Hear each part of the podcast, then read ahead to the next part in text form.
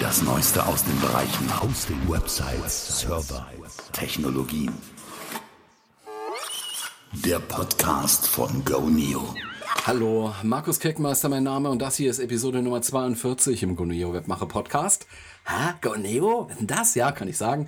GoNeo ist ein Webhosting-Unternehmen in Deutschland und nur in Deutschland. Wir haben kein Auslandsgeschäft.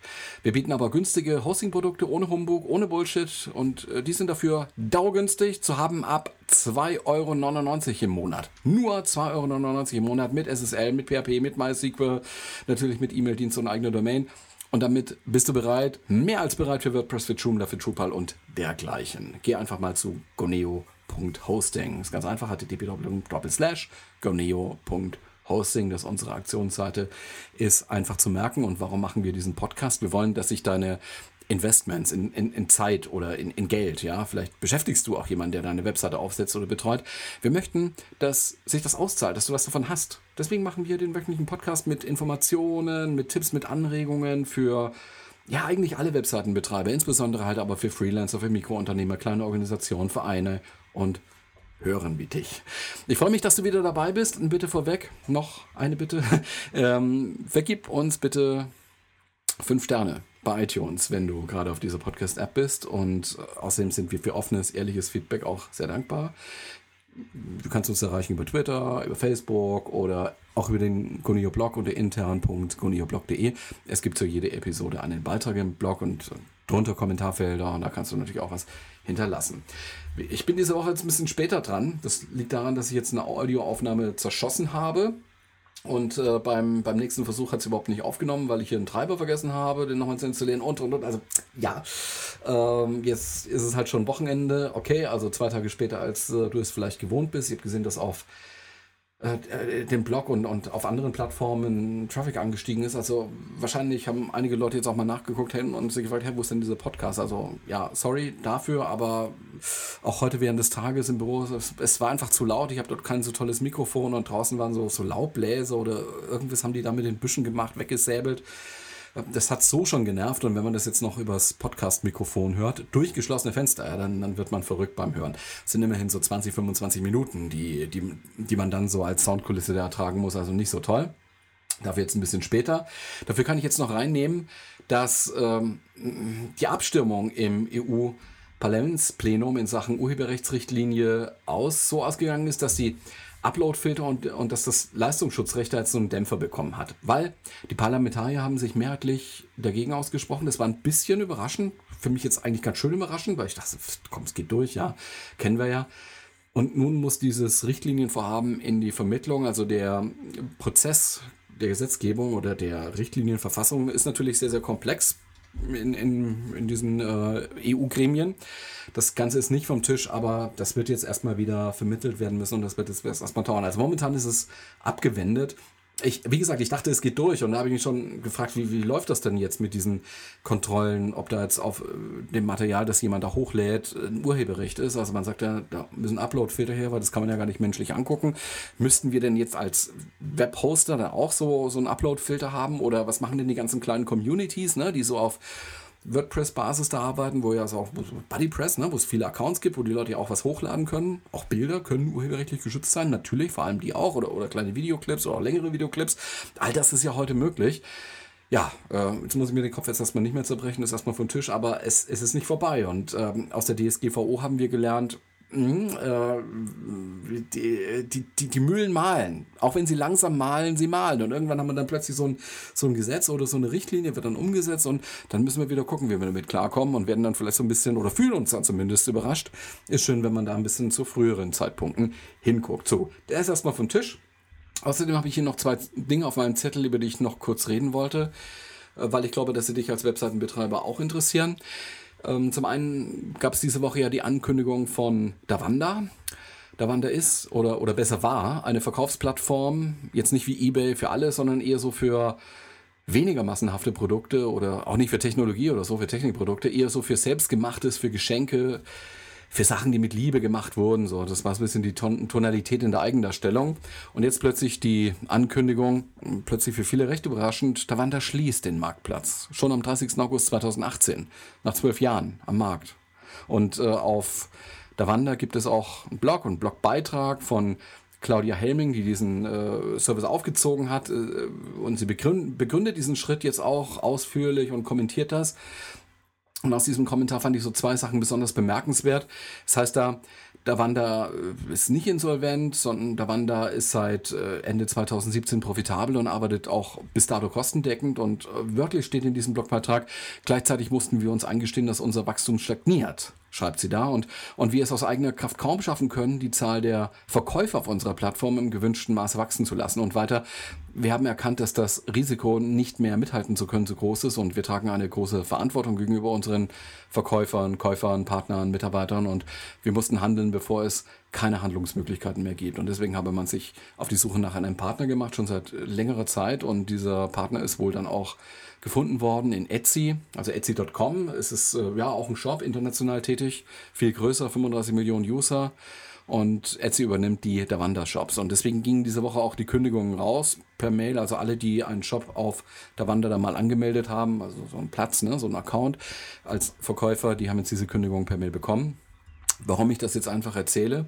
weil an dieser Stelle auch wieder deutlich wird, was ich ja schon immer so ein bisschen vor mich hin predige hier. Die Dinge sind in Bewegung, das sieht man auch hier in diesen E-Commerce-Sachen, ja, und äh, im Falle von der Wander heißt es jetzt, äh, was ist jetzt, ne? Also für einige Händler bricht jetzt ganz sicher so ein Vertriebskanal weg. Also müssen sich jetzt bewegen, müssen was neu machen. Und das kann ja auch ganz schön aufwendig sein, jetzt die ganzen ja, Feeds oder sowas da anzupassen, die Produktbilder vielleicht auch anzupassen, weil andere Größen da verlangt werden und so weiter. Ne? Und äh, da, das sage ich halt, dass bevor man dann in solchen Fällen ganz ohne dasteht, hat man doch vielleicht seinen eigenen Shop oder hat man seine eigene Webseite mit eigener Domain, weil man dann seine einmal gefundenen Kunden, ne, die man so über die Jahre halt so vielleicht auch als Stammkunden gewonnen hat, dass man die wieder kontaktieren kann und sagen zumindest, wo es weitergeht oder wie es weitergeht oder man kann die Produkte sogar direkt dort verkaufen. Ja. Das zweite Thema, das ich heute hier aufgreifen wollte, das ist der Chrome-Browser. Äh, es gibt ein Update. Dieses Update trägt die Versionsnummer 68. Das ist an sich nichts Neues. Ähm, neu ist, und das ist jetzt das Wesentliche dran, diese Version wird recht deutlich vor Webseiten warnen, die nur über HTTP aufzurufen sind. Also nicht über HTTPS, über die sicherere Variante. Je nach Quelle kann man jetzt davon ausgehen, dass so 36 bis 43 Prozent aller Webseiten da draußen betroffen sind. Also auch die größten Webseiten, die 10 Millionen größten Webseiten wurden da angeguckt. 36 bis 43 Prozent sind bis dato nur über HTTP und nicht über HTTPS aufzurufen. Der Rollout-Termin für Google Chrome 68 ist nun der 23.07.2018. Da werden halt die automatischen Updates initialisiert und ja, dann verteilt sich das und Chrome hat einen hohen Marktanteil, insbesondere auch in Deutschland. Von daher ist es eben wichtig. Ja, es ist noch ein paar Tage Zeit. Noch hast du ein bisschen Zeit, deinen Webserver umzukonfigurieren und ein SSL-Zertifikat zu verwenden. Jetzt, um nochmal ganz kurz über Guneo zu sprechen, wenn, wenn du Guneo-Kunde bist, dann müsstest du, wenn du es noch nicht gemacht hast, einfach per Klick im Kundencenter veranlassen, dass ein Let's Encrypt-Zertifikat äh, angefordert wird. Also wir holen das von, von Let's Encrypt und das wird auch automatisch integriert. Das alles passiert im Hintergrund, muss nichts machen, hast keine Downtimes und muss nicht rumcodieren oder sowas. Das äh, steht in allen aktuellen Hosting-Produkten bei uns zur Verfügung, dieses Feature. Ist inklusive, kostet nichts extra. Bei den älteren Produkten, so seit 2006 bis ja eben 2000, äh, was haben wir heute, 18, dann war das 16, Mitte 16, ist es so, dass du upgraden müsstest, auf ein neues aktuelles Hosting-Paket umsteigen müsstest. Auch aus dem Kundencenter heraus upgraden, da kriegst du auch noch äh, Sonderkonditionen und wir ziehen deine Webseite um auf einen neuen Server. Das ist also wirklich physikalisch eine neue Maschine, stromsparender, schneller und so weiter. Ja? Und da kommen dann kommen deine Webseitendaten und dann Domains da drauf und äh, alles ist gut, kaum Downtimes, nur der kurze Moment, worüber kopiert wird. Ja? Und dann kannst du SSL und HTTPS nutzen und bist auf der sicheren Seite. Weil wir jetzt auch gerade von Google sprechen, und dann noch eine dritte News, irgendwie, ich will gar nicht so, so in, in die News gehen, das soll eigentlich zeitlos sein oder zeitloser sein, was wir hier so besprechen. Diese Woche lief die Schlagzeile, dass Drittfirmen Zugriff auf Google Mail haben können. Und so, und dann, dann fielen halt so Begriffe wie massenweise Mails der User eingesehen werden können, gelesen werden können, analysiert werden können. Ja, ähm, Google hat das in einer Reaktion auch etwas relativiert. Also es gibt tatsächlich Zugang für einige Firmen, die man sich aber auch sehr, sehr genau an, ansehen würde, hieß es. Die betreffenden User, die äh, ja, äh, deren Mails zugänglich sind für, für Drittfirmen, geben auch dafür ganz deutliche Einverständnis. Und in ganz, ganz, ganz, ganz wenigen Ausnahmefällen ist es so, dass auch Google Mitarbeiter Zugriff auf den Mailbestand haben. Das ist halt notwendig, wenn Bugs gefixt werden müssen, wenn Fehler korrigiert werden müssen oder wenn Missbrauch aufgedeckt werden muss. Ja, also alles soweit gut, aber es bleibt natürlich ein blöder Nachgeschmack. Mag nicht jeder, wenn seine Mails da gelesen werden, von wem auch immer. Wir haben das intern hier bei uns bei Gune halt auch so ein bisschen diskutiert, ne, so über die Pros hinweg. Und ähm, es ist halt so, die, äh, die Situation ist, dass Google Mail ein werbefinanzierter Dienst ist. Dass es also eben bestimmte Services gibt, die in Anführungszeichen verkauft werden. Ja, da gehört Werbung dazu, aber da gehört eben halt sowas auch dazu. Also äh, exklusiver Zugriff auf User-Mails für bestimmte Drittfirmen. Das lässt sich Google auch sicherlich bezahlen. Das gehört sozusagen eventuell zum Geschäftsmodell. Weiß ich nicht, weiß nicht, was sowas kostet oder ob es irgendwie eingepreist ist da. Ähm, ja, aber der Deal ist halt, es ist ein kostenloser Mail-Service, Gratis-Mail, Free-Mail ist umsonst für den User, macht sich aber nicht von selber. Ne? Das heißt, da wird Strom gebraucht, ein Server gebraucht und so weiter, klar. Also Google zahlt auch schon dafür. Ist halt der Deal. Ne? Und wer das nicht möchte, dem bleibt ein Premium-Service. Und da haben wir zufällig auch was im Angebot. Ich möchte es nur dazu sagen. Es gibt bei Gunio die Produkte E-Mail Start oder E-Mail Plus. Das kleinere kostet 49 Cent im Monat, das andere kostet 89 Cent im Monat. Der Unterschied ist, dass du bei dem größeren, bei dem EMB Plus Paket halt Zugriff auf die DNS-Einstellungen hast, auf die Domain-Einstellungen, Domain-Parameter, kannst A-Record setzen äh, oder CNAME, Text und sowas, ja. Ist für den einen oder anderen vielleicht interessant. Also 49 Cent im Monat, 89 Cent im Monat. Du zahlst ein Jahr im Voraus und Mindestvertragslaufzeit ist 12 Monate. Teuer ist das also nicht. Äh, kann nur sagen, also so, soweit ich weiß, liest da keiner Mails mit. Also das, das ist, ist Quatsch. Also es, gibt keine Öffnung auch für Drittfirmen oder so.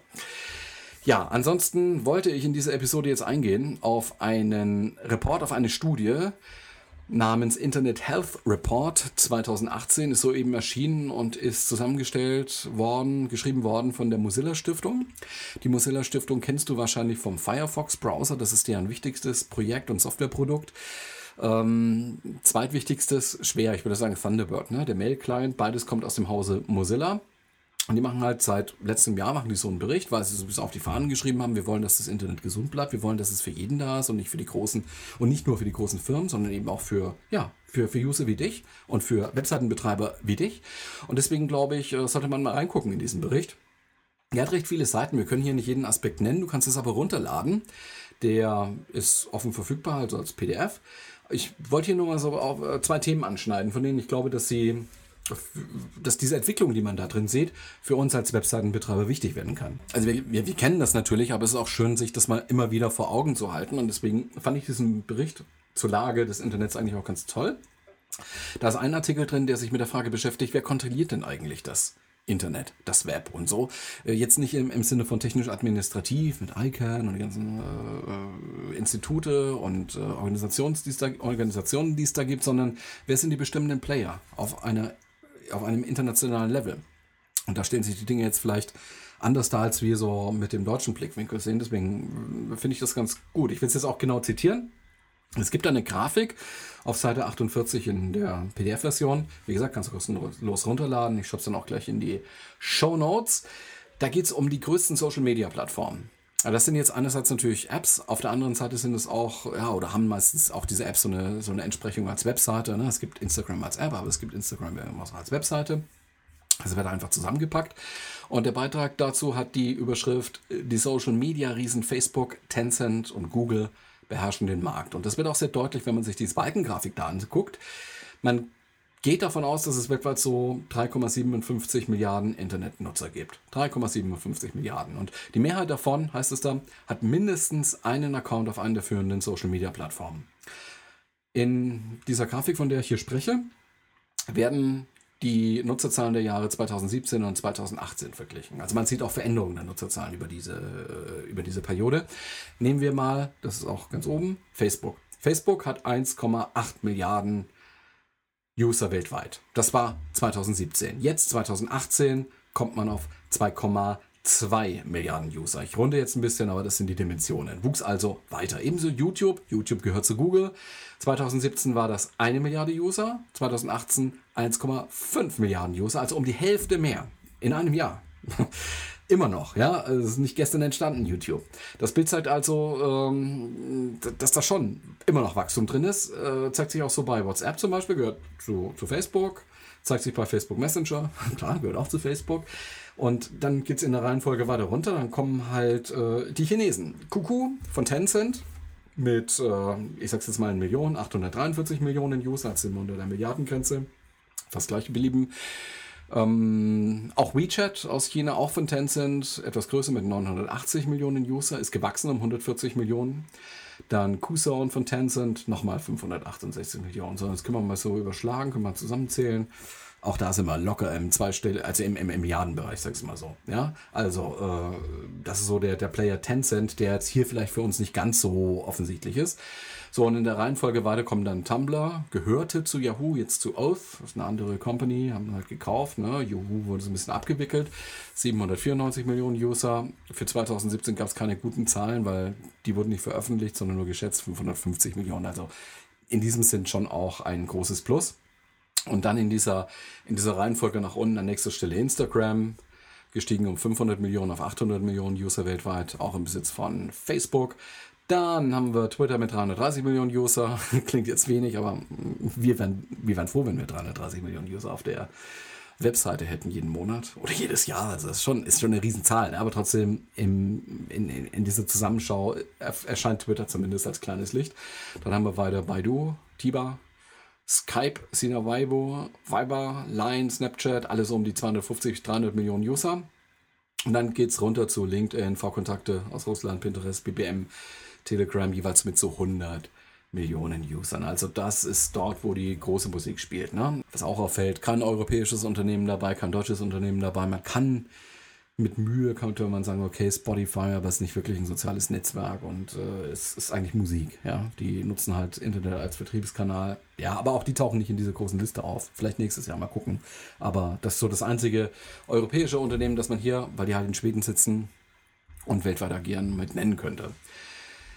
Interessant ist in diesem Bericht noch eine andere Darstellung. Das ist so der zweite Punkt, auf den ich hier raus wollte.